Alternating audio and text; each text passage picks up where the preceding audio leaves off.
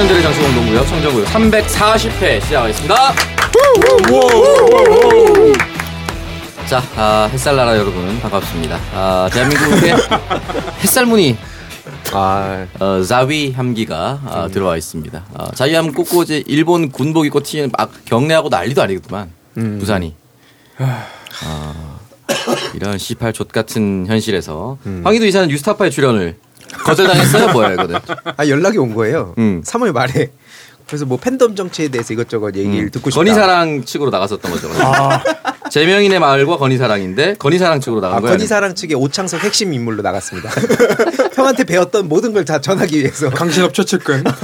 아니 근데 나갔는데 이게 통편집이 됐더라고요. 어, 나 끝까지 봤는데 안 나오던데? 저 이게 통청지 때 통편집. 통편집이 자, 됐어요. 요 얘기를 이제 오프닝 때 잠깐 하고 넘어가야 되는데 제명인의 마을과 건희사랑이라는 특집 다큐가 어, 뉴스타파 홈페이지에 5월 26일 저녁 7시 25분에 박종화 기자 발로 올라와 있습니다. 특집 다큐니까 자신들이 기획했다라고 볼 수가 있겠죠. 그럼 기획의 의도는 영상으로 확인할 수가 있는데 황희두 이사가 이제 노무현 재단 이사로서 이제 인터뷰 요청에 맞고 인터뷰에 응했는데 통편집이 됐다라고 이제 SNS에 글을 올렸어요. 그러니까 주요 질문이 뭐였는지 예, 그런 것들 좀 얘기를 해주세요. 뭔 질문했어요? 통편집 그러니까 보통 아닌데? 이 노무현 재단 이사로 가게 된 계기랑 그다음에 어. 노사모랑 개딸 연결 많이 하잖아요. 어. 그래서 그 심정이 어떤가 그리고 음. 지금 뭐 어떻게 보고 있고 팬덤 정치에 뭐 긍정적이든 부정적이든 이제 어떤 생각을 갖고 있냐. 그래서 그냥 제가 우려되는 지점도 얘기하고 그리고 뭐 나가가지고 또 몇몇 정치인들이 너무 이제 과하게 추상적인 얘기를 하길래 뭐 그런 거에 대한 얘기도 하고 했는데 싹 날라가더라고요. 제가 이게 그리고 뭐 여기서 더 자세하게 뭐 있었던 얘기를 하긴 좀 그렇지만 이 예정이 없었던 질문들을 막 하는데 약간 좀 유도된 질문 같은 것도 몇 개 있었어요. 음. 유튜버 다른 유튜버들 있잖아요. 현장형 유튜버. 음, 음. 그들에 대한 뭔가에 끄집어내기 위한 거 아닌가? 그래서 제가 그걸 되게 예의주시하면서 봤거든요. 어떻게 나오는지 봐야겠다. 음. 근데 아예 안 나오더라고요. 제 얼굴 코빼기도 못 찾았습니다. 그 지금 이제 여기에 활동하는 뭐 리투 씨라든지 어 재명이네 마을에서 활동을 하고 있는 그런 여러 사람들이 인터뷰했는데 본인의 의지와는 또는 본인의 의도와는 무관하게 짜집기 편집이 됐다. 그러니까 예를 들어서 어떠한 사안에 대해서 비판하는 입장이었는데 내가 어떤 사안에 대해서 옹호하는 입장 답변을 따와서 마치 그 사안에 그러니까 기자가 편집하기 아, 편집하도록 되도록 어 옹호한다든지 예를 들어서 박지원에 대해서는 분명히 비판적 시각이 있었는데 다른 사안에 대해서 옹호한 답변을 뚝 잘라 와서 마치 박지현 사안에 대해서 옹호하는 것처럼 나온다든지 약간 엠넷식 편집이었죠. 어. 그러니까 이번에 이제 저는 리투시 씨의 입장을 이제 뭐 희두 씨나 뭐 방송을 통해서 많이 보면서 음. 공감을 하고 있었는데 그 리투시 씨가 공격을 당하는 것은 이낙연을 지지하지 않는 것이기 때문에 그 똥파리 소위 일명 똥파리들한테 공격을 받았던 거잖아요. 음. 근데 편집된 내용을 보면 리투시 씨를 공격하는 사람들을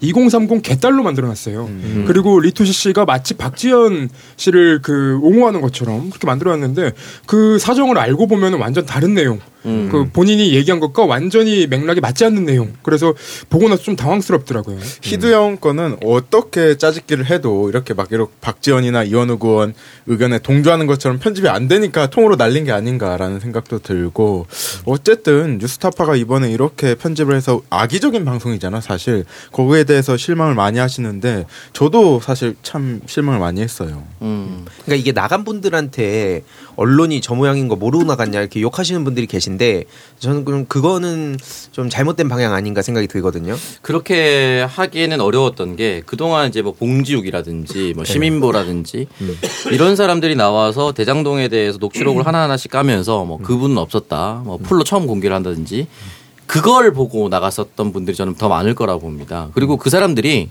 정치인이 아니잖아요. 정치인이 아니고 나의 의도가 순수하게 전달될 거라고 생각했었던 거죠. 뭐 최근에 뉴스타파를 봤을 때는. 그렇기 때문에 나간 사람을 뭐라고 한다고 하면 원래 우리 편인 사람들을 계속 떨어뜨려 나가는 거예요. 그렇게까지는 안 했으면 좋겠고 왜곡한 거에 대해선 반드시 비판을 해야 된다. 그리고 내가 원치 않는 방향으로 편집한다는 거는 씨발 그럼 왜 씨발 인터뷰하는 거야? 네가 남들 뇌피셜로 글을 쓰지. 왜 내가 정확하게 질문 받은 거 그리고 내가 정확하게 답변한 걸 고지 곧대로 내보내지 않고 짜집기를 한다든지 이건 사기입니다. 오, 왜 이렇게 사기 치려고 하는지 난 이해를 못하겠네. 그래서 저는 기본적으로 제명인의 말과 건희사랑이 등치시킬 수도 없다. 이재명이라는 사람은 선출된 권력이고 건희사랑은 선출된 권력이 아니잖아요. 영부인 팬클럽 제가 알기로는 건의사랑 건사랑 그 팬클럽이 학력 위조, 해명, 기자회견 전후로 등장하지 않았습니까? 그리고 이게 네. 조직의 양상이 다른 게 뭐 거기 나오지만 그거는 변호사가 자기 정치 활동 하려고 지가 만들었잖아요. 지가 네. 지가 조직하고 음. 뭐 다큐에도 소개가 되지만 김건희한테 부탁을 받아서 자기가 만들었다. 그러니까 그렇게 해서 원래 조직화를 위해서 별도로 조직을 만들어 온 게 소위 보수 정당의 그 팬클럽이 빙자한 조직들의 대체적인 양상이에요. 그 물론 이제 그나마 최근 들어와가지고 유튜버들이 생기면서 그게 좀 덜해지긴 했지만 원래도 항상 박사모 때부터 정치인들이 개입해서 정치적으로 조직하는 게 그쪽의 전통이고 어 이제 민주당 계열은 어쨌든 그게 뭐 어느 방향성이든지 간에 대체로 지지자들 중심으로 자발적으로 만들어지고 그 덩치가 커지면 나중에 이제 어, 정치인들이 거기에 숟가락 얻는 양상으로 가죠 보통. 지금도 사실 다 마찬가지고. 뭐뭐 어제 그 다큐에도 박찬대 의원 나옵니다. 박찬대 의원이 뭐 제명이는 마을 만들어주는데 뭔 기여래요? 아무것도 없잖아. 보통 민주당 정치인들은 만들어지면 숟가락 얹습니다. 그게 그냥 이 패턴의 차이예요. 그거는 굉장히 태생적인 본질적인 차이고 어, 동료를 놓고 비교할 수 없죠. 그리고 엄밀히 말하면 뭐 저도 방송 제작 오래 해- 해왔지만 다큐 자체가 김건희나 뭐 건희사랑 이런 거는 그래도 양쪽 다 보여준다는 형식을 맞추기 위한 알리바이고 분량으로 보나 내용의 밀도로 보나 아, 방향성으로 보나 결국 이제 이- 이 제명인의 마을을 얘기하려고 만든 다큐거든요. 그런 측면에서 평가해야 되는 거지 당연히 동료를 놓고 평가가 불가능하죠. 그거는. 예, 저는 근데 이 다큐를 보고 나서 궁극적으로 드는 생각이 그래서 이 팬덤 정치를 하지 말라는 거예요. 아니면 이 필요가 없다는 거예요. 아니면 우리 사회에 해악을 끼친다는 거예요. 그, 그 기획 의도를 모르겠어요. 아, 또 세 줄 요약 뭐 없으면 이제 이해 못하는 사람들 나왔어. 아니 그리고 건희사랑은 그 페이스북에서 한 2만 명 정도 페이스 그룹이에요. 아무나 그냥 다 초대하면은 인원을 불릴 수 있는 그룹이고 재명이네 마을은 20만 명이 넘는 자발적인 지지자들의 모임이에요. 그 제명인의 마을의 대표 누구예요? 아무도 몰라요. 그냥 지지자들이 자발적으로 한 거고 건희사랑은 이 강신업 변호사가 자기 정치하려고 그 해마용 말씀하신 것처럼 이렇게 모인 건데 이걸 어떻게 똑같은 걸로 볼 수 있습니까?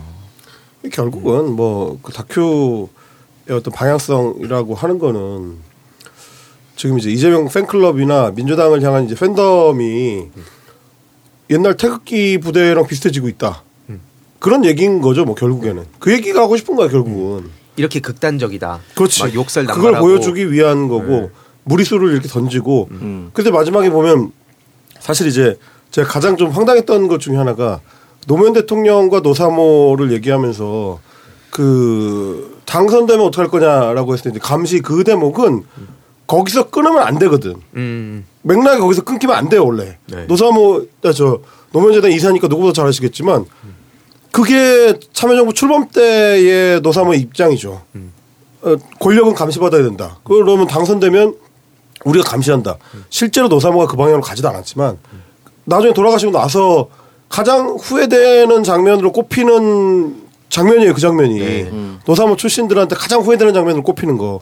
그래서 그게 소위 지켜주지 못해서 미안하다로 가는 거고 그 뒤에 이제 어 민주당 팬덤의 어떤 방향성을 결정하게 되는 건데 무, 무비판적 지지, 뭐 무지성 지지, 뭐 이런 반농담 섞어서 그런 얘기가 나오게 되는 게 그 후에서 출발하는 거거든요. 근데 그걸 거기에 끊어서 노무현도 팬덤으로부터 견제를 원했고 노사모도 그런 역할을 했다라는 식으로 딱 끊어버리면 얘기를 하다 마는 거거든 그게 음. 그렇게 하면 안 되죠 그거는. 네. 그리고 뭐 댓글을 지운다는 얘기가 있는데 그게 뭐 진실인지 아닌지는 저 확인을 못 하겠습니다. 왜냐면 내가 쓴 거에 지워진 걸 정확하게 보여줘야지 저가 그 사실이라고 볼 수 있는데 저는 댓글 창만 보니까 현재 그게 지워진 것만 올라온 건지는 제가 알 수가 없으니까 그 부분 조심스러운데 만약에 노무현 대통령의 그 말을 마지막까지 인용했다면 뉴스타파도 비판받는 걸 달게 받으세요. 지금의 이 상황을. 언론은 감시 안 받아야 됩니까? 아, 유튜브 댓글은 근데 여러 이유로 안 보이게 돼요. 그게 뭐 표현에 뭐 유튜브 커뮤니티를 어기는 뭐 표현이 들어가 있으면 그 자동으로 가려지고 그게 아니면 뭐 지출을 많이 받아도 자동으로 가려지고 그게 꼭 삭제가 아니더라도 여러 이유가 있기 때문에 그거는 단정하기는 좀 어렵습니다. 네, 그래서 확실하지 않기 때문에 그것까지 한다라고 말씀드리기 좀 어려운 부분인데 혹시나 내가 댓글 달았는데 사라졌다. 뉴스타파에서 지워질 수- 지우는 걸 수도 있고요. 아니면 뭐 다른 이유로 가려진 걸 수도 있습니다. 근데 저는 앞에 쭉 말씀에 다 공감하고 특히 저는 정치인들 그 중에서 뭐 이원욱, 박용진 의원도 있지만 김종민 의원이 최근에 그런 말을 했어요. 그 노사모와 개딸은 다르다. 그때는 토론은 가능했었다면 지금 그게 불가능하다는 식으로 얘기를 하는데 아 그럼 문바는 어땠는데 자기는 거기는 뭐 안 해서 자 지가 제일 많이 이용해놓고 그러니까 최고위원까지 아, 달아놓고. 아니 자기 지지하면 지지자고 다른 사람 지지하면 씨, 뭐 개딸이고 강성 지지자야. 야, 네가 갔었던 문파 에이드 애들이 씨발 문, 윤석열 찍자고 윤파만 윤파 만들고 그 지랄 했었어. 아니 저는 이중자 때가 진짜 굉장히 안 좋은 게 음. 어떤 봐봐요. 우리가 강성 지지자 지지자 뭐 개딸. 이 용어가 사실은 그냥 지지자로 표현할 수 있어요. 근데 자기 지지 안 한다고 강성이다 개딸이다 이렇게 매도하고 이 개딸이라는 단어를 오염시키는 의도도 저는 20대 30대 여성이 철이 없다 이런 프레임을 씌우려고 우리 당 의원들 비명 반명이라는 사람들이 쓰고 있다고 보거든요. 이러면 결국에는 봐봐라 이재명 지지 하는 사람은 저렇게 철이 없다 이렇게 결국 공격용으로 쓰는 건데 음. 왜 용어를 다 다르게 씁니까? 저 예전에 박지원 위원장이 뭐 개딸이라고 썼을 때 그런 용어 쓰지 마라. 지지자라고 다 바꿔도 별 차이가 없다라는 이야기를 했는데 이건 정말 의도적인 거예요. 정말 악의적인 거고 요즘에 청년 정치인들이 아, 국회의원들이 이런 이야기 하잖아. 우리가 청년 정치인들 지켜줘야 된다. 결의문 뭐 통과시켜야 된다 하다가 결국 안 됐는데 왜 비판받는 걸 두려워하는지 전 모르겠어요. 저도 18년도에 이재명 대표 이재명 경기도지사 선거 때 전용기 의원하고 같이 갔을 때 저하고 둘이 갔거든요. 근데 그 이후에 꾸준히 20년도 10월까지 문자로 뭐 비판받고 전화 오고 다 달게 받았어요. 근데 직접적인 사실 위에는 없었거든. 그 사람들 뭐 우리 집 찾아와서 뭐 고문을 해, 나, 나를 뭐 감옥에 보내. 이런 과정 없이 저는 그냥 지지자들이 자기 할 말 한다고 생각하고 다 넘겼는데 왜 자기 소신 밝힌 거에 대해서 뭐 공격받는다고 이렇게 뭐 의원들 찾아가고 반명 의원들 찾아가고 울부짖고 왜 그런 거야. 정치인이라면 자기 밝힌 소신에 대해서 내가 맞다면 그냥 끝까지 밀고 나가면 돼요. 그렇게 당 지지자들이 밉고 당의 방향성을 흐트린다라고 생각하면은 정운현이 윤석이랑 사진 찍었을 때 왜 한마디 안 했습니까? 그렇죠. 예? 왜 한마디도 안 했던 거예요? 이낙연 캠프에 있었던 사람이 윤석열이랑 사진 찍고 윤석열이랑 지- 윤석열 지지 선언을 하고 앞으로 윤석열에게 같이 가겠다. 이재명은 절대 안 된다라고 했을 때 그거만큼 해당 행위 그 사람이 만약 당원이 아니었다고 하면은 누구보다 민주당의 앞날을 막고 누구보다 앞- 이재명의 앞길을 막은 거 아니겠어요? 그리고 도리어 국민의 앞길도 막은 거잖아요. 지금 계속 윤석열 정부 퇴행이다, 아, 퇴행이다 이렇게 다 얘기할 겁니다. 여기에 대해서 부정하는 무슨 뭐 이원우 김종민 여기에 대해서도 부정 못할 여기서는 부정 못할 거 아니에요. 그러면 그 정권 탄생에 기여는 아니지만 방조했다라는 책임을 물을 수 있지 않습니까? 왜 가만히 있었어요? 당신들 캠프에 같이 일했던 사람들. 그리고 이게 그 박 전 비대위원장에 대해서도 그 제가 너무 화가 나는 지점이 뭐냐면 뭐 이재명 대표한테 그런 얘기 하잖아요. 뭐 개딸들 케어 안 한다. 뭐 끊어내야 된다. 이런 얘기를 하는데 그 본인 지지자들이 저한테 와서도 막 했던 얘기들 장난 아니거든요. 그 수준이 제가 그걸 막 다 캡처해가지고 공개 굳이 안 했어요. 이게 내부 싸움이 되니까. 음. 그래서 몇번 저한테만 다 보내주시더라고요. 빵년 다 죽여버린다고. 네. 조만간 아, 고소장 들어갈. 거고요. 그 아무튼 그때 그래서 제가 너무 심한 게 있어서 이거 자제해 달라. 박지원 씨한테 공개적으로 얘기를 했어요. 본인도 음. 그런 식으로 자제시킬 거면 음. 본인 지지자들한테 한마디라도 해라. 다들 보는 데서 근데 그거 끝까지 못 본 적 했습니다. 못 봤을 리가 없어요. 근데 그럼에도 불구하고 그런 건 다 냅두고 자꾸 이재명 대표한테만 그런 얘기를 하니까 음. 아, 이게 그러면 사람들이 봤을 때 합리적으로 받아들일 수 있냐. 그리고 앞에 쭉 말씀 주셨는데 강준만이 최근에 그 신동아에서 따옴표 나온 거 보셨어요? 강준만. 아빠 민주당은 우리 거예요. 개딸이 개같이 물어뜯을게요. 따옴표. 이게 제목입니다. 지금 누가 나라의 수준을 망치고 있는지 자기네 그러면서 합리적인 척하고 있는 거 아니에요. 여기에다가 너 빨갱이지와 똑같은 폭력이라고 얘기를 막 갖다 붙이고 있습니다. 음. 아니 당에서 정치를 한다는 사람들이 당원을 악마화하고 있다니까요. 마, 만약에 이 사람들 나중에 국회의원 되고 대통령 되고 뭐 도지사 되고 돼봐요. 그럼 국민들이 자기 하는 거 반대하면 국민들 악마화 시킬 거예요. 난 이게 이해가 안 되고 비판을 할 수 있어요. 비판하면은 그걸 수긍하거나 아예 그냥 끊어내든지 본인 정치 선출직의 역할이고 저는 이거를 왜 끄집어내 가지고 우리 당원들 참 못됐죠. 이렇게 효수를 걸고 이렇게 비판하는지 이해가 안 돼요. 저는 아 그냥 논산은 황명선, 화성은 진석범으로 마무리를 하도록 하겠습니다.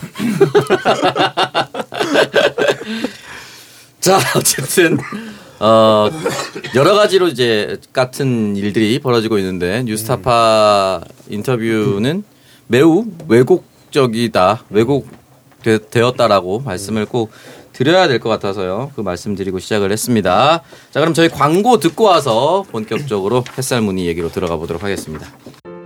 안녕하세요, 여러분. 손문선입니다. 제가 매일 아침 먹는 게 있는데요. 일어나자마자 뭘 먹어요? 그럼요. 아침에 마시는 은하수 사과즙 한 잔. 아침 사과는 금사과. 모르세요? 사과즙엔 설탕이 많이 들어간다던데. 음, 아니에요. 물 한 방울도 넣지 않은 100% 순수 사과즙. 은하수 사과즙이라고요.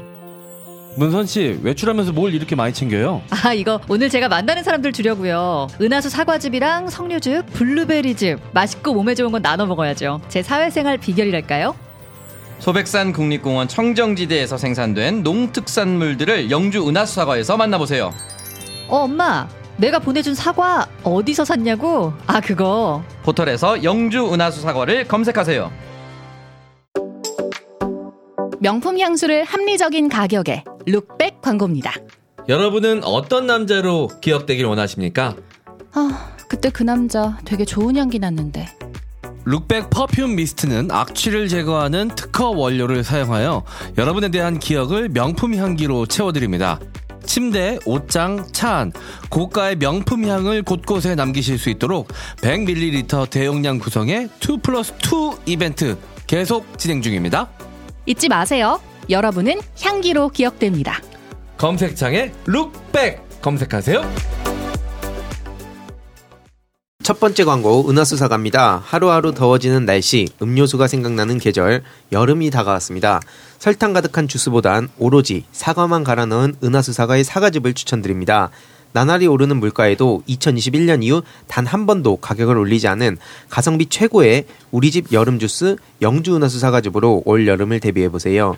시원하게 드셔도 좋고 얼려 드시면 아이스바 대용품으로도 충분합니다. 더불어 여름 한정으로 판매하는 하우스 수박도 영주 은하수 사과에서 만나보실 수 있습니다. 달콤하고 시원한 수박 한 통으로 즐거운 여름을 만나보세요. 포털 사이트에서 영주 은하수 사과 검색 부탁드릴게요.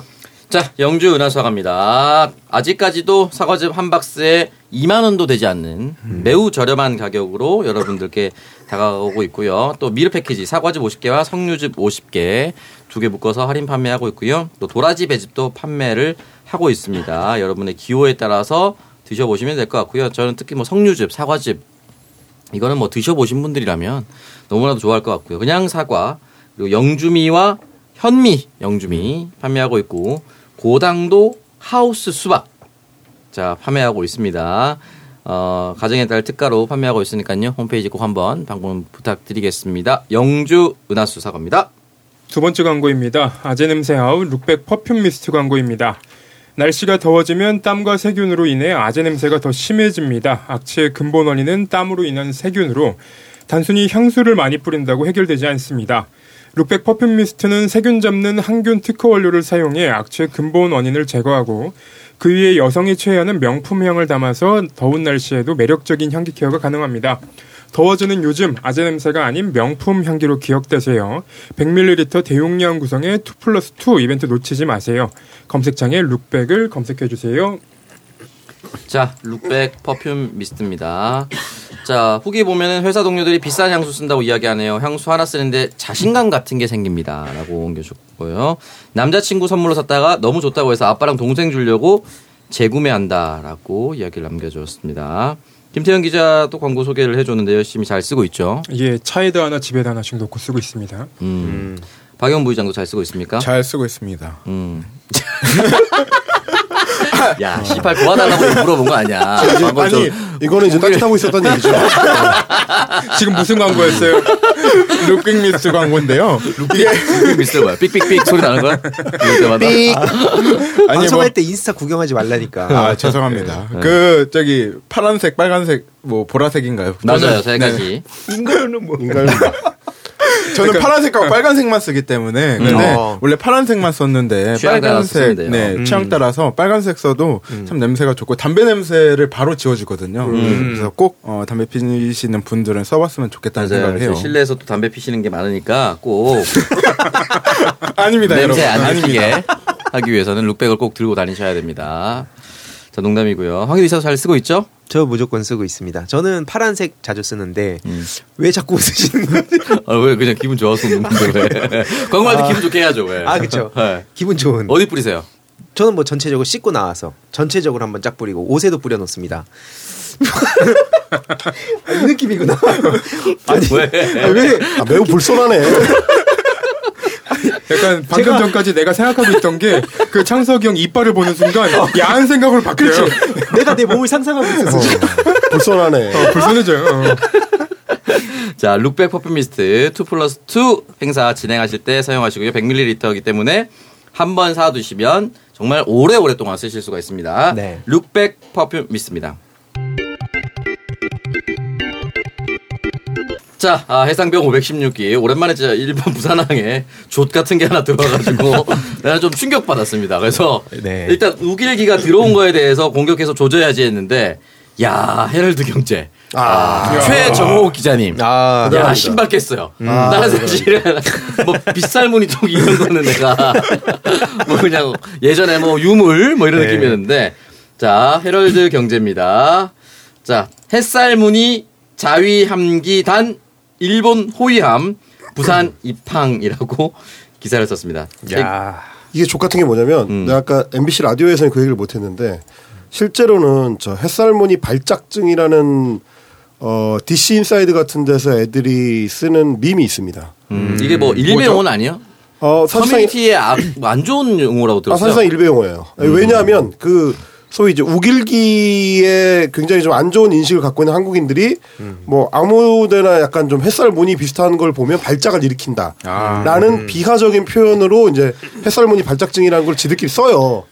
그러니까 뭐 물론 이제 뭐 서경덕 교수나 이런 분들이 좀 헛발질을 많이 하긴 했지. 그러다 보니까 이제 거기서 파생해가지고 이게 놀려먹는 혐한 일봉들의 일종의 어, 레저 뭐 이런 비슷하게 된 그 혐오 표현이거든요. 그게. 근데 아마 이 헤럴드 기자가 알고 있었을 가능성이 상당히 높다. 아. 왜냐면 햇살무늬 처음 들어봤잖아요 지금. 저 처음 네. 들어봤어요. 우리 오늘 처음 들어봤거든. 너무 신박해서 네. 야 이상하게 지원했다 했는데 알고 보니까 막 커뮤니티나 뭐 댓글에 올라오더라고요. 알고 쓴 거일 가능성이 높은 거죠. 그렇죠. 알고 있어. 아니 예전에 대선 때도 박민영 있잖아요. 그 일베 동생한테 아이디 공유한다는 네, 그 네. 친구도 대선 때 이재명 후보 그 웹포스터에 약간 뭐 그냥 껴맞춘 거죠. 약간 햇살무늬 비슷한 거 가지고 이거 뭐 우- 우기기다 이렇게 매도한 경우가 있었어요. 근데 이게 결국 헬마 형이 말씀하신 것처럼 뭐 일베나 DC 이런 아류들이 약간 비하적 표현을 쓰는 게 맞는 것 같아요. 아, 그리고 이번에 너무 웃긴 게 뭐냐면 이 우길기 논란이 나오니까 국방부에서 25일에 한번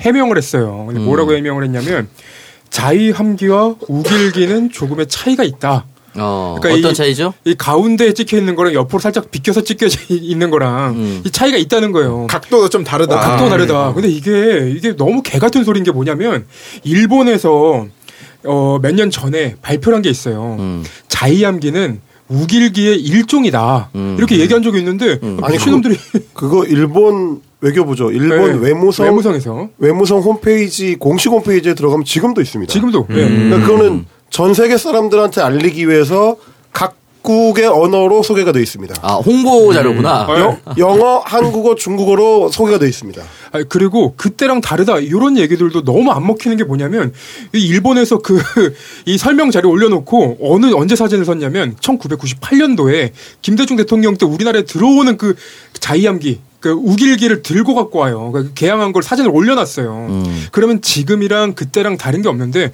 어, 윤석열 정부에서는 자기네들이 뭔가 좀 욕을 먹을 만하면은, 어, 씨 아닌데 일단 이렇게 얘기부터 하고 봐요. 이뭐 국방부에서 설명한 것도 사실 어 그래 뭐 1980, 아, 1998년이나 뭐 2008년에 뭐 김대중 때나 뭐 이명박 때 우리나라 에 들어온 적이 있다. 근데 지금 논란이 되고 있는 건 알고 있지만 뭐 경색된 국면에서 우리가 어, 일본과의 관계를 개선하기 위해서 뭐 막지 않고 그냥 들어오게 했다. 본인들 입장을 얘기하면 되잖아요. 근데 본인들 입장을 얘기를 못 해요. 음.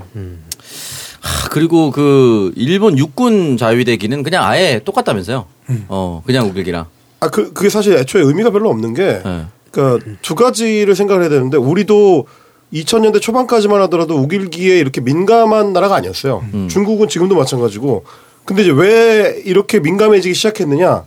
일본이 바뀌었기 때문에 그거에 대해서 우리가 민감하게 반응하기 시작한 그렇죠. 거거든요. 네. 2010년대 이후로 아베가 장기 집권을 하기 시작하고 아베 소위 이제 아베 2기입니다. 아베 2기 내각이 시작되고 나서 그러고 나서부터 어, 극우화가 아주 급격하게 진행이 되고 어, 소위 이제 그 일본 자위대의 정상 아, 군대화 이걸 이제 추진을 하면서 어, 군사 대국화를 추진하니까 그리고 극우화되고 위기감이 높아지니까 우리 국민들도 인식이 바뀐 거예요 말하자면. 그렇죠. 네. 근데 바뀔 수 있는 토대를 지네가 제공을 해놓고 왜 옛날에는 가만히 있다 지금 와서 지랄하느냐라는 게 일본의 논리인데 그렇죠. 그 이유가 여기에 있다라는 거를 명확하게 밝힐 필요가 하나가 있는 거고 또 하나는 뭐냐면 하켄 크로이츠 같은 그러니까 독일의 전범기 같은 경우는 애초에 그 철십자를 변형하기 시작해서 본격화된 게 나치즘하고 직접적으로 연결이 돼 있습니다. 그래서 그 깃발이 어떤 전범기로서의 상징성을 갖는 게 당연히 우길기하고는 약간 달라요. 우길기는 그보다는 훨씬 오래된 어떤 문화적 전통에 기반하고 있는 거고 그리고 이제 국제사회에서 받아들이기로 하켄크로이츠에 비하면은 훨씬 덜하죠. 그러니까 일본 애들이 저지랄을 할 수 있는 거예요. 유럽 사람들은 나치의 그 전범기만 보면 발작을 하지만 일본하고는 안 싸웠으니까 이 유럽 애들은 잘 몰라. 그래서 그거에 대해서 반응이 덜한 거예요. 우리는 근데 알고 있으니까 우리가 난리를 치는 건데 그럼 우리 말을 들어야지. 지네가 전범 국가였으니까. 그렇죠. 그거에 대한 주장을 우리가 할 수 있다라는 거를 명확하게 밝힐 필요가 있는 거고 진해 전통이 어떻건 진해 그 자위대법에 어떻게 명시가 돼 있든지 간에 그건 알바 아니에요. 그렇죠. 예. 피해를 받았던 다른 나라가 어떻게 받아들이는가에 대해서 민감하게 생각을 하고 그거에 대해서 어떻게 설득하고 사과하고 그리고 넘어가면 그 다음에는 그게 오케이가 될 수 있어. 그렇죠. 지랄을 하니까 문제지 이게 지랄을 하니까. 아니 이게 이제 저는 이번 사태도 사실은 윤석열 정부의 윤석열 정부가 갖고 있는 근본적인 문재인 컴플렉스라고 좀 보거든요. 왜 그러냐면 2018년도에 우리나라에서 이제 해군 국제 관함식을 했어 해군 국제 관함식을 했었는데 그때 문재인 대통령 그 문재인 정부에서는 각 국가에다가 이 우길기 개항은 원칙적으로 배제해야 된다. 그래서 하고 오지 마라라고 해- 해가지고 일본이 아예 안 왔어요. 음, 그리고 그 다음 해에 일본이 우리나라 해군만 초청을 안 하고. 음. 근데 그런 상황에서 우리가 그러니까 문재인 정부에서 이렇게 반대를 했었으니까 우리는 그냥 허가를 해주는 거로 가자라는 논리가 아니라면 왜 지금 우리 그 정부에서는 이 우길기에 대한 뭐 명확한 설명을 못 하는지 잘 설명이 안 됩니다. 그래서 기본적으로 지금 우길기 논란도 빡치는데 햇살무늬 자이, 자이함기가 나오면서 이제 불난 곳에 이제 불체질 한 거예요. 그렇죠. 그래서 일단 기본적으로 이게 몇몇 사람들은 어디서 누가 장난으로 썼나 기사가 아닌 줄 아는 분들도 계시더라고요. 워낙 신박하니까. 처음에 헤럴드 경제 그 로고가 지워져서 이렇게 뿌려졌는데 그 햇살문이라는 게 저는 뭐 그 기자가 왜 썼는지는 뭐 의도는 잘 모르겠지만 딱 보자마자 그냥 알았어. 대, 가리 꽃밭인가 이 생각이 들더라고요. 자, 너무 아름다운 표현이, 표현이잖아 사실. 일본 얘기를 했으니까 자연스럽게 이제 오염수 얘기 예, 이제 넘어가 보도록 하겠습니다. 자, 일단 기본적으로 한겨레 헤드라인이 저는 굉장히 와닿았는데 어, 일본 오염수 IAEA가 어, 건, 분석 검증이 아니고 애초에 방문 목적이 방류 지원이다. 라고 이야기를 했고 실제로 일본의 오염수 방류를 지원해달라는 요청에 시작이 됐고 추가 증거로 확증 활동을 규정해놨다. 라고 얘기했고 우리 정부도 여기에 대해서 시찰이 아니라 방류하는 것을 동조하기 위한 모양새, 구색 맞추기로 갔다. 자, 이런 얘기가 나오고 있습니다. 그래서 지금 일본에서 문제 없다고 준 이 시료. 시료는 사실은 대표성이 없다. 그렇죠. 예. 직접 가서 아무 때나 꽂아서 여기저기가 진짜로 다 깨끗한지를 확인해 봐야 되는데 일본이 잘 준비된 그것만 몇 개만 받아봐서 그걸 통해서 전체가 괜찮다라고 이야기하기는 믿기 어렵다라는 것이고 기본적으로 민주당에서는 이 부분에 대해서 당연히 국민들을 설득하도록 정부에게 요구할 수 있는 겁니다. 그렇죠. 어, 핵심은 국민을 좀 정중하게 설득해 달라는 건데 그게 지금 전혀 없어요. 어, 그리고 그냥 방류하겠다. 그리고 이번 주에 하나요? 그 보고회? 보고요. 네, 금주 중에 네, 보고한다고 하죠. 얘기했죠. 네네. 음, 이 보고회에서 어떤 방식으로 또 뭐 대통령이 직접 나와서 담화를 발표한다 뭐 이런 얘기도 있고 하는데 어떤 방식으로 할지 모르 저희가 지금 월요일에 녹음을 하고 있기 때문에 어떤 방식으로 이제 할지 모르겠지만 또 진짜 할지도 잘 모르겠고요. 근데 그 보고회가 결국은 뭐 시료 채처 채취를 하거나 뭐 관련된 내용을 보고 나서 하는 게 아니기 때문에 그 보고회라는 게 별로 의미가 없어요. 그 그리고 질의응답이 없잖아요. 그리고 네.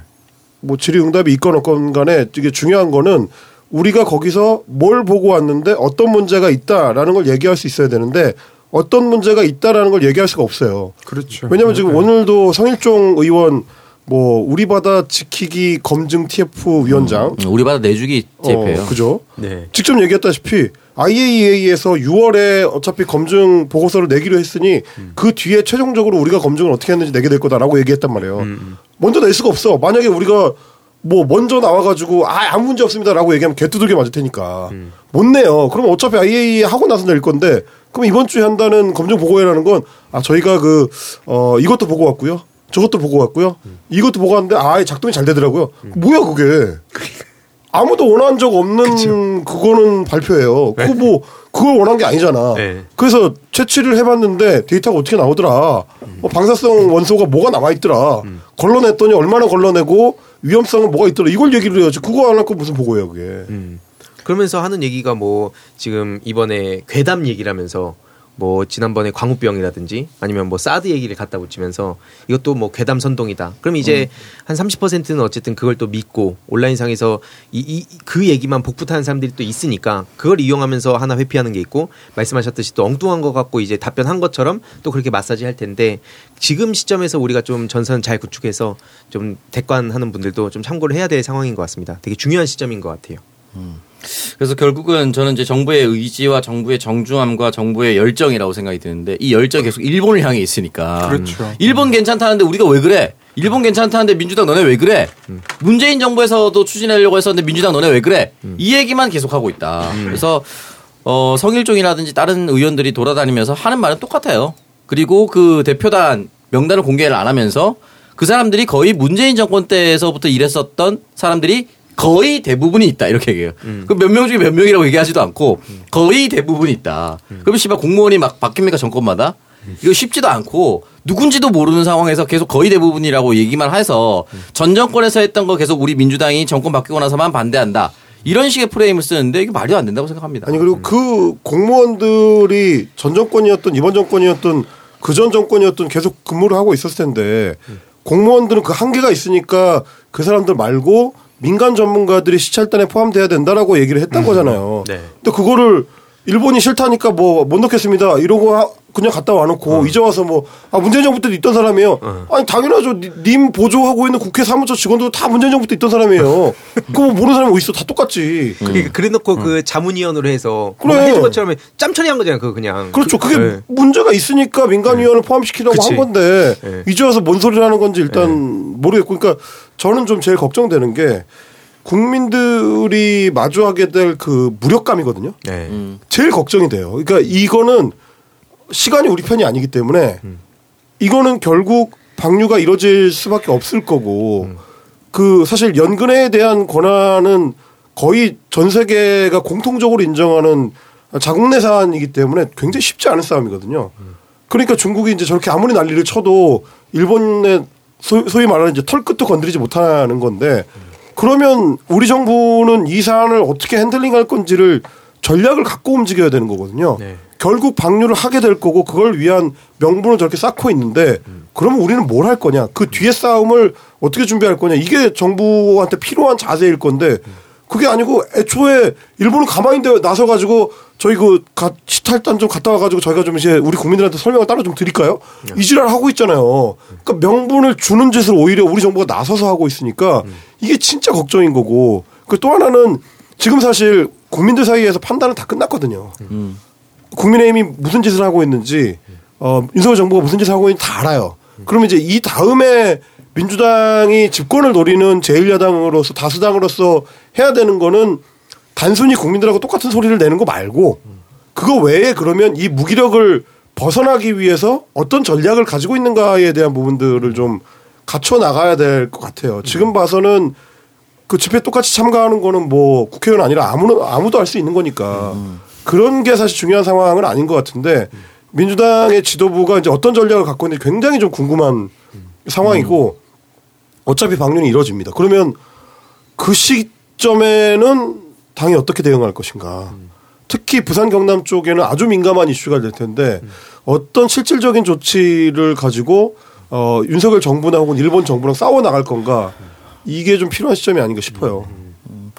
그 부분에 동감을 하고 방류를 저지할 수 있다면 최선이겠지만 현재 민주당이 반대한다고 해서 현 대한민국 정부가 일본 정부를 사실상 지지하고 있는 상황에서 일본의 방류가 어, 저지될 확률이 너- 낮다면 민주당이 그걸 어떻게 그때부터 무언가를 할 것인가 요거를 지금 짚어달라고 말씀해 주셨는데 굉장히 좀 와닿고 그래서 그런 의미에서 박찬대 의원이 이제 그 어민 대책 보호법 같은 거 개정안 발의를 했습니다. 그렇죠. 예. 저는 이제 그래서 두 투트랙으로 같이 가야 되는 거예요.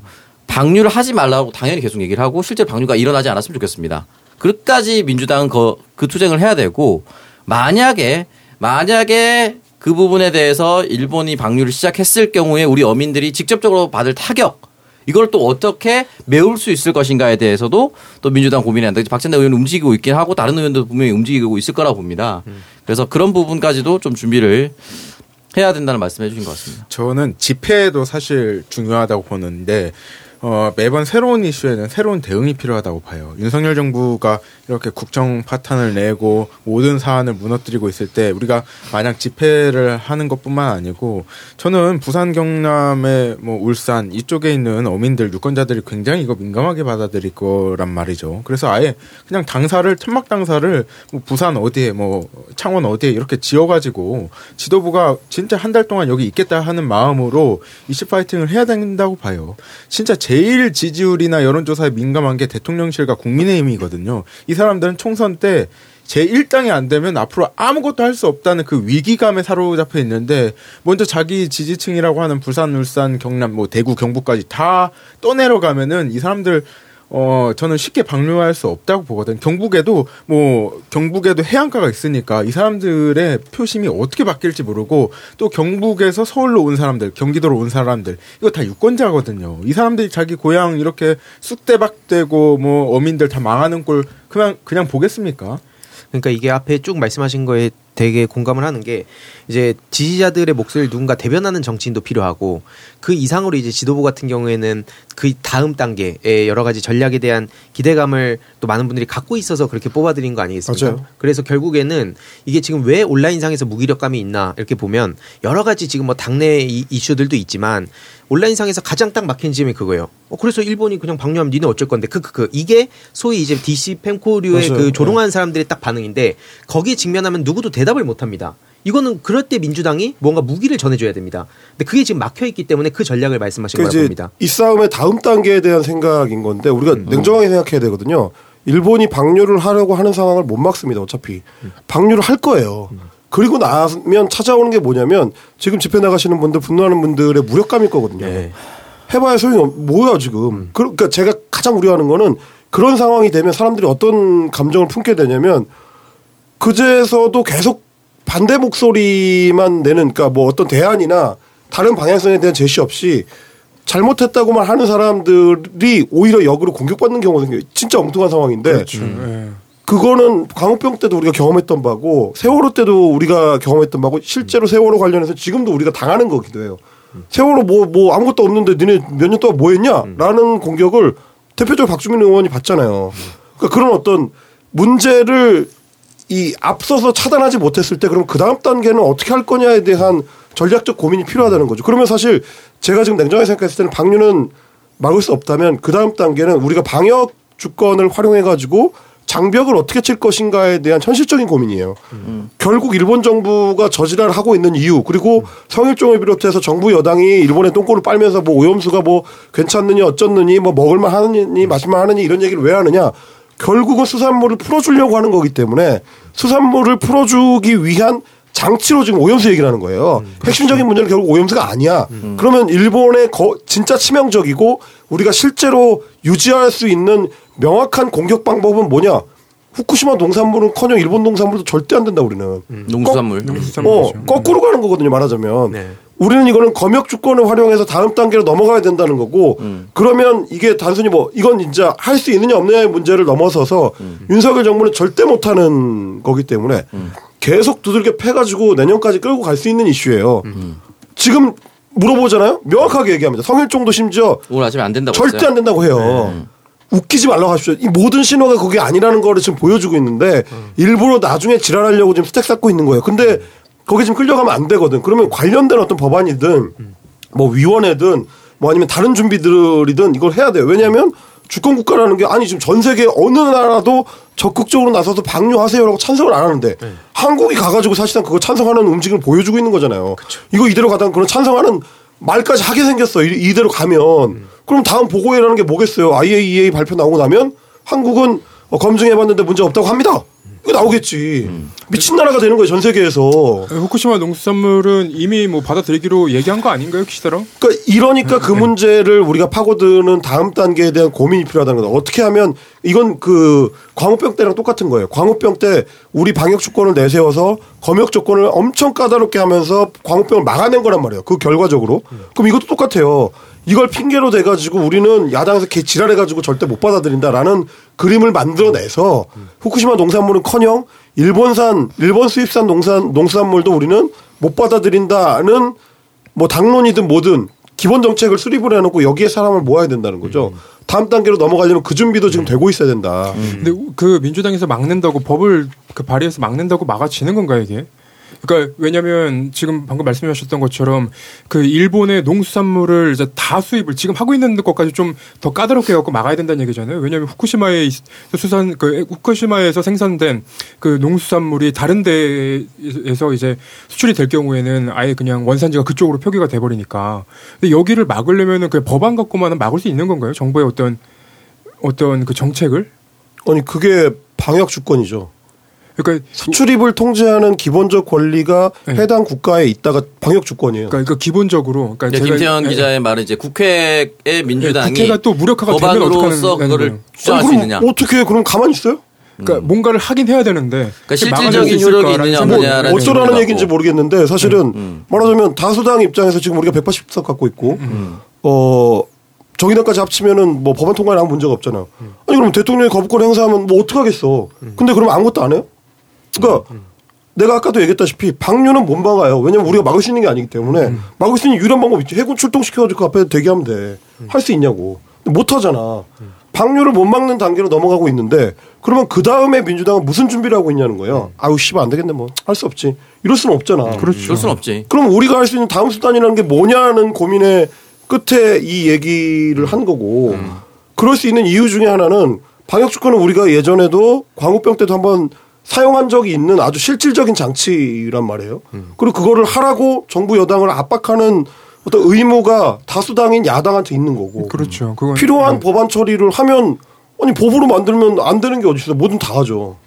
그래서 위헌적이지 않은 모든 조치를 할 수 있지. 지금 언론의 이데일리 같은데 이제 언론 논조 보면 그런 밑밥도 까는 것 같더라고요. 뭐 야당은 뭐 입법 강행, 뭐 여당은 뭐 거부권, 해수도의 양비론 퉁쳐가지고 마치 이게 되게 지겨운 것처럼 그, 그 안에 이제 말씀하셨듯이 뭔가 중요한 입법을 하게 됐을 때 윤 거부권을 행사했을 때 그 리스크를 줄여주려는 거 아닌가 라는 생각까지 해보게 그, 됩니다. 그 장치가 그런 것들이에요. 최, 최근에 조선일보에서 가, 자꾸 이제 가짜 뉴스 기획을 하고 있단 말이에요. 민주당이 얘기하는 거 대표적으로 뭐 청담동 술자리부터 시작을 해서 그 여러 이슈들을 묶어서 민주당이 얘기하는 건 가짜 뉴스다. 그리고 그때 이제 뭐 최민희 의원님도 같이 뭐 엮여갖고 기사가 나왔던 걸 제가 기억을 하는데 지금도 갖고 가는 그 전략이 그거인 것 같아요. 가짜 뉴스로 만들어 놓고 민주당이 얘기하는 것은 어떤 정치적인 이익을 노린 가짜 뉴스, 가짜 뭐 선동 뭐 이런 걸 얘기하고 있는데 이게 지금 일본에서도 똑같은 일이 벌어지고 있어요. 그러니까 그 후쿠시마 연안에 있는 그 어부 어업 어, 뭐 조합 같은 데서 아, 우리는 이 방류 안 된다. 방류 안 된다고 얘기하면서 일본 그 정부랑 또 조약을 아, 그 어떤 협정 같은 협약 뭐 이런 걸 맺었어요. 그러니까 이 어업 조합에서 허가를 하지 않거나 뭐 인정하지 않으면 우리가 그 오염수를 방류하지 않겠다 이렇게까지 했는데 지금 그 단체를 가짜뉴스 생산지로 만들고 있더라고요 일본 정부에서 그 맥락에서 저는 계속 국민의힘 패널들이 광우병 이야기를 하더라고요. 이 사람들이 가장 무서워하는 게 그 지점이에요. 저는 저 사람들이 무서워하는 지점을 우리가 이용해야 된다고 생각하고 광우병이 본질 자체를 저 사람들 흐리고 있는데 그때는 30개월 이상 뼈와 소의 뼈와 소의 내장을 소에게 먹여서 광우병이 나왔는데 그걸 약간 본질을 흐트려서 광우병 실제로 있어? 봤냐? 너네 지금 미륵소 잘 먹고 있잖아. 이걸 약간 틀고 있는데 우리가 정말 저 사람들 무서워하는 이명박 때 우리가 광우병 사태를 어 촛불 시위를 통해서 막았잖아요. 이걸 우리가 또 할 수 있는 그런 빌드업을 이제부터 쌓아가면 돼요. 그러니까 저는 지금 헬마우스 형님이 쭉 말씀하신 거를 저쪽에서 주- 다 그런 상황이 올까봐 그걸 두려워하는 것 같다는 생각 되게 많이 했어요. 저번에 69시간 때도 광우병 얘기했고 지금도 한쪽에서는 광우병 아까 뭐 사드 그런 식으로 해서 괴담 선동이다 한쪽으로 가고 언론에서는 뭐 야, 야당에서 자꾸 입법 강행을 막 한다. 국민들 피로감 느낀다. 막 이거 한쪽으로 또 가고. 근데 딱 그 그들 입장에서 경우의 수를 생각해봤을 때도 지금 헬마우스 형님 말씀하셨듯이 민주당 입장에서 할 수 있는 최선이거든요 그게 그러면 이미 사람들 사이에서는 이제 민주당 뭐 아까 가짜 뉴스라든지 입법 강행을 했다든지 이미 그러니까 아뭐왜 또 저렇게 싸워라고 지금 물타기 시도하는 게 아닌가 해서 저 굉장히 우려가 많이 됩니다. 뭐 김태현 기자랑 사실 헬마우스 형이랑 똑같은 얘기를 한 거예요. 첫 번째 도미노가 이제 방류를 막을 수 없는 그 도미노가 무너지면 두 번째 도미노 후쿠시마 농수산물의 수입은 반드시 막아내야 된다. 민주당이 그두 번째 도미노 앞으로 가 있어서 저지하도록 최선을 다해야 한다. 요 얘기를 하신 것 같고 지금 민, 그 이재명 대표가 트위터에 일본 후생 노동성 후생 노동성이 실시한 식품 검사 방사성 검출 비율을 어 이제 캡처해서 올렸던데 2018년에 17만 1,925건 이제 검사 건수입니다. 2019년에 37만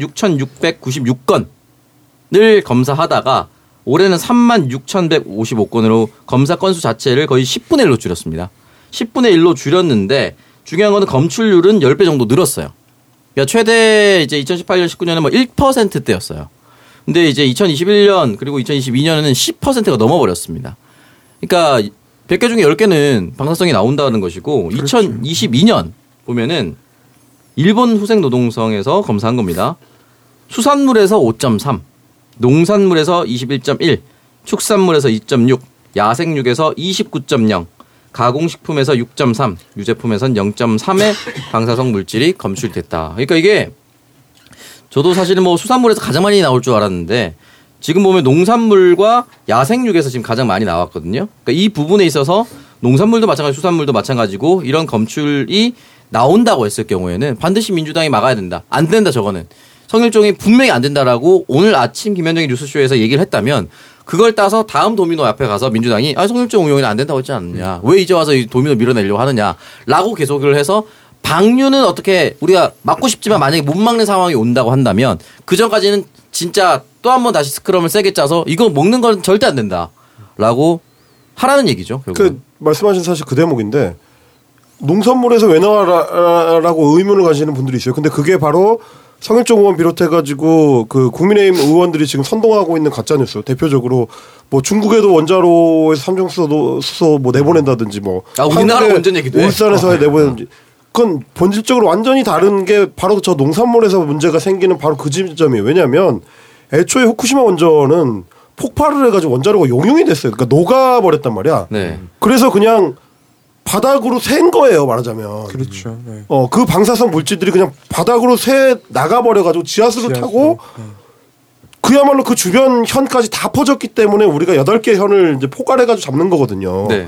그러니까 그걸 보여주는 게 바로 저런 수치인 건데 저거는 얘기를 안 하고 뭔 무슨 고리에서도 뭐가 나온다느니 그리고 그거는 국제사회에서 원자력 발전을 할 때 어느 수치까지는 내보내도 된다는 합의하에 그 기준치 밑으로 관리하는 상태에서 내보내는 거고 네. 일본에 지금 후쿠시마에서 나오는 거는 원자로에다가 통으로 물을 부, 바닷물을 그냥 부은 거예요. 완전히 다른 차원의 문제라는 거를 자꾸 이제 섞어서 헷갈리게 하려는 거고 그 박영부 의장도 지금 얘기하는 양태에서 이제 그게 뭐냐면 우리도 여러 번 얘기했지만 광우병 사태는 말하자면 촛불을 통해서 막아낸 겁니다.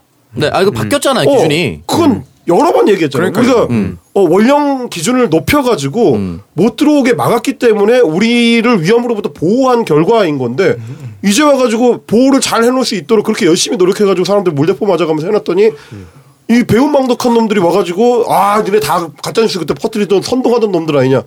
우리 덕분에 안전하게 고기, 고기 처먹고 있는 놈들이 배은망덕하게 와서 우리 보고 지금 가짜뉴스 만드는 사람들하고 선동하고 있는 거예요. 말도 안 되는 아, 소리야. 난 해산물이랑 회를 너무 좋아하는데 우리나라 원전도 뭐 방사능이 나온다고 하면은 나는 씨발 동해 앞바다도 갑자기 찝찝하잖아. 그렇죠. 이런 미친 새끼들이 어딨어? 일본 앞바다를 옹호해주기 위해서 우리 동해를 팔아먹는 새끼들이 어디 있습니까 세상에? 아, 그리고 지금 미친 새끼들이야 진짜. 부산이나 지금 수산물이 들어오는 거 대부분 우리나라에서 생산되는 그 수산물 갖고는 이제 우리 내부에서 쓸 만큼도 이제 안 되기 때문에 일본에서 굉장히 많은 양을 수출, 수입을 한다고 해요. 수요가 충족되지 어, 않아서. 네, 수요가 충족이 되지 않아서 굉장히 많이 수입을 하고 있다고 하는데 문제는 이 그 방금 전에 이제 대표가 올려놨던 그 수치 저는 그 수치 자체도 더 이상 이제 믿을 수가 없어요. 왜냐하면 지금 뭐 바다로 흘려보내는 거나 아니면 땅으로 흘려보내는 거나 지금 일본에서는 가장 적은 수준의 일본이 공개하고 싶은 만큼의 수치만 공개를 하고 있단 말이에요. 지금 저 몇몇 국가에서 한번 요청을 한 적이 있어요. 저번에 호주랑 뭐 뉴질랜드 포함된 이제 태평양 도서국 포럼인가 여기서 그 자료를 한번 요청을 한 적이 있었거든요. 일본에다가. 근데 일본에다가 요청한 자료가 왔어요. 왔는데 거기에 수치가 어떻게 나왔냐면 반감기가 똑같은 수치, 그러니까 반감기 똑같은 어떤 어 물질이고 그리고 같은 곳에서 뽑아낸 건데 뭐한 16만 배, 막 160만 배 이렇게 차이가 나버리는 거예요. 그러면 일본에서 이 한 군데에서 찍어갖고 딱 갖고 온 자료도 그 자료가 뭐까 걔네가 뭐 본인들이 자신 있다고 해서 내놓은 자료도 믿을 수 없는 상황인데 그거 감추고 감춰서 지금 공개한 자료를 우리가 어떻게 믿고 그리고 우리 나라의 우리 나라의 그 수입이 되는 것들을 어떻게 믿고 앞으로 먹을 수 있냐 이게 너무 큰 문제예요.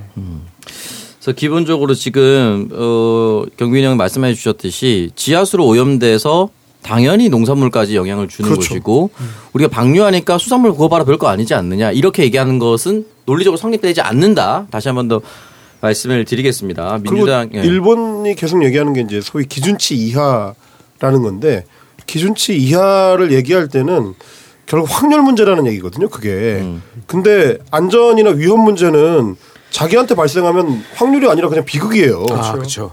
그 부분을 좀 명확히 할 필요가 있다. 어떤 사람은 식습관이 채소를 하루에 많이 먹는 사람도 있고 생선을 많이 먹는 사람도 있는데 각 사람한테 다르게 나타날 수 있다는 거 그걸 좀 명확하게 정리를 할 필요가 있을 것 같습니다.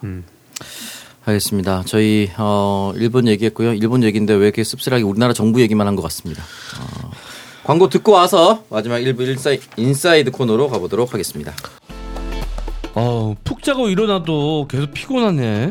피로가 쌓이기만 하니까 너무 힘들어. 오빠, 그러니까 코어업을 매일 챙겨 먹었어야죠. 블랙마카로 파워업해서 아침 활력에 필수적이에요. 귀한 블랙마카로 업그레이드 했는데 가격은 그대로네. 오늘부터 코어업 거르면 안 되겠는데? 코어업만 매일 먹어도 블랙마카와 멀티비타민, 아연, 비오틴, 아르기닌을 모두 챙기니까 활력과 면역을 한 번에 해결할 수 있어요. 활력과 면역을 한 번에 코어업. 블랙마카와 멀티비타민을 한 번에 거기에 아연, 비오틴, 아르기닌까지 편리한 정기 배송 서비스를 2 플러스 2 혜택과 함께 누려보세요. 검색창에 코어업 검색하세요. 문선아, 나 한우 주문하려는데 어디 아는 데 있어? 너 소선당 한우 몰라? 소선당? 그래 소선당 한우 2 플러스 등급만 엄선해서 전문 정형사가 직접 손질하고 손으로 썰어서 배송하는 곳이야 그게 중요해? 당연하지 같은 등급이라도 누가 손질했느냐에 따라 맛이 달라진다고 게다가 소선당 한우는 가격도 착해서 마트나 동네 정육점 가격으로 최고급 한우를 맛볼 수 있어 아, 난 왜 몰랐지? 이젠 잊지 말라고 한우는 소선당 오케이. 우리 가족 먹거리 지인 선물용으로 소선당. 검색창에 소선당 한우를 검색해 주세요 세 번째 아침 피로 극복 끝판왕 코업 광고입니다. 코업 재구매 코업 재구매 고객분들의 공통적인 후기는 아침에 피로가 줄어 개운하다인데요.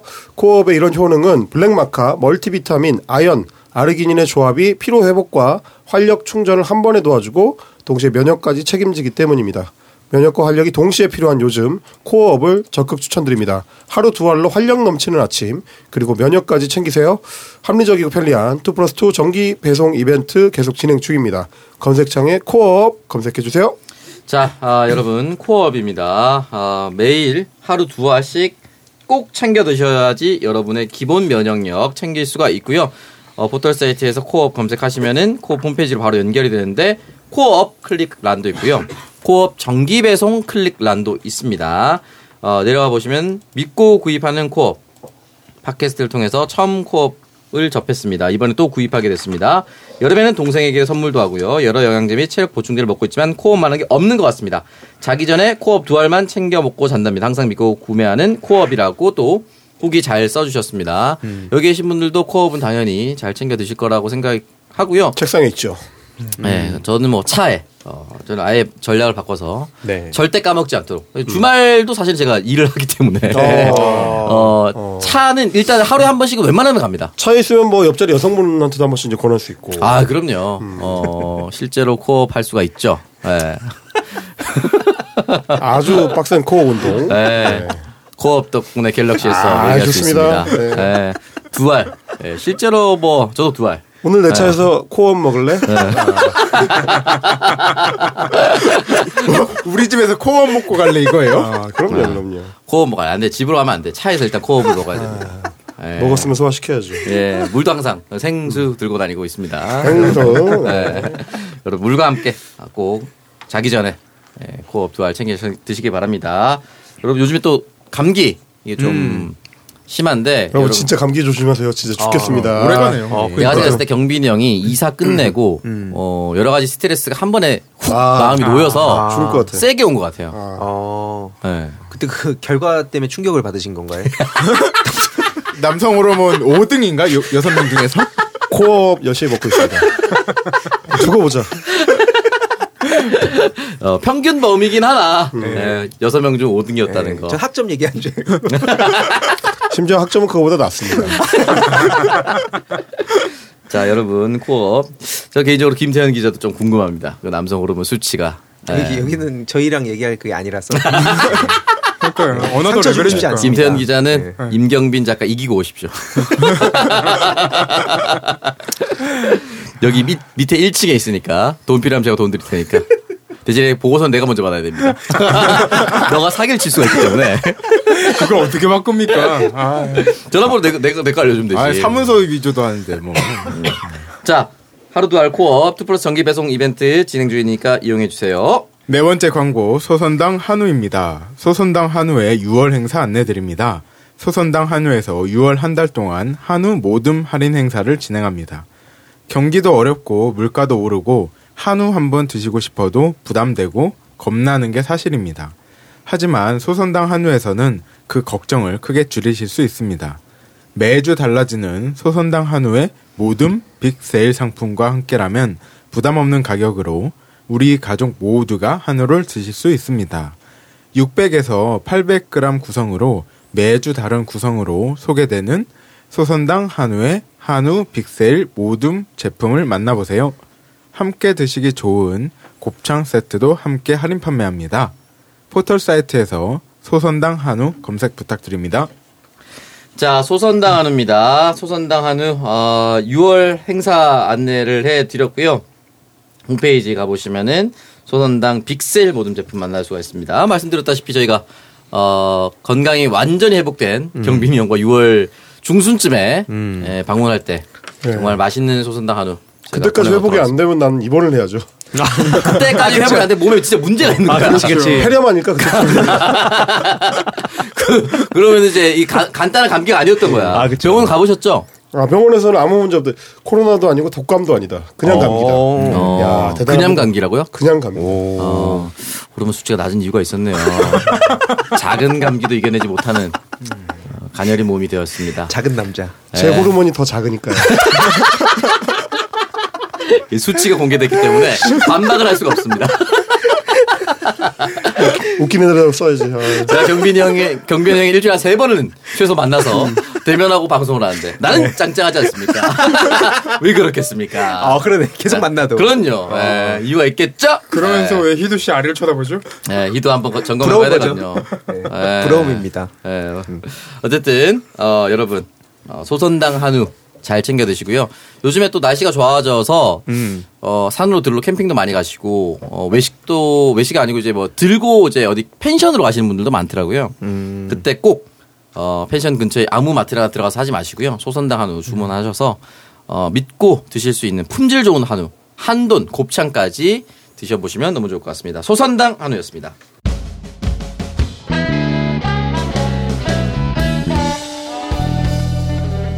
자, 아, 인사이드. 아, 이 기사를 보고 정말 아, 이렇게 정신머리 없는 새끼들이 있나라는 생각이 좀 들어서 가져왔습니다. 제목입니다. 정기 기사 실기 시험 응시생 609명 시험지 채점 전 파쇄. 아, 갈아버렸죠, 그냥.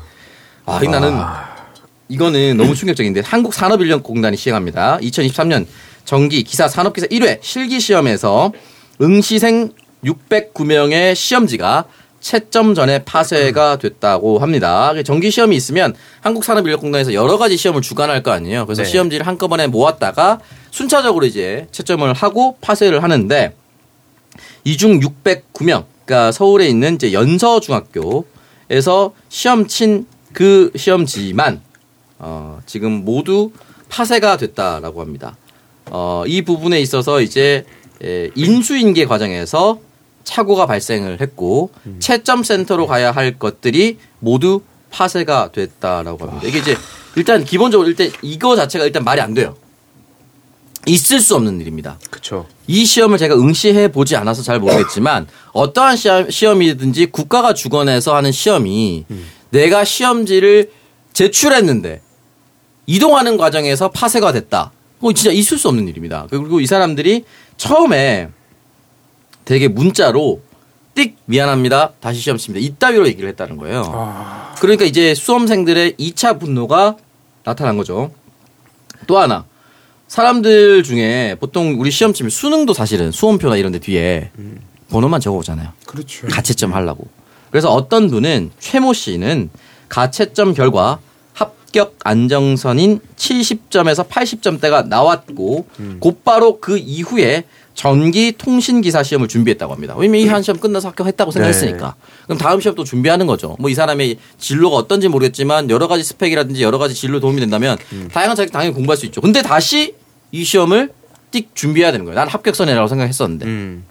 그렇기 때문에 빡쳐 있다. 또 하나는 윤모 씨, 48살입니다. 이분은 인터뷰에서 시험을 본 지 한 달이 지나서 이미 공부한 내용이 상당 부분 휘발돼 버렸다. 이 시점에서 다시 시험 보라는 것 자체가 억울하다라고 이야기를 남겼습니다. 저도 뭐 솔직하게 말씀드리면 이 시험과는 뭐 동일시할 수 없지만 한자 3급 자격증 한국 어문회 음. 그때 스펙 쌓는다고 이제 시험 준비해서 막판에 하루에 150개씩 외웠어요. 아, 그래서 제가 3급을 통과를 했는데 정말 시험장 나오는 순간부터 한자가 안 보이기 시작합니다. 아, 아 시죠? 기억 안 막판 스퍼트 할 때 영혼 갈아넣고 나오네. 영혼 갈아넣고 아.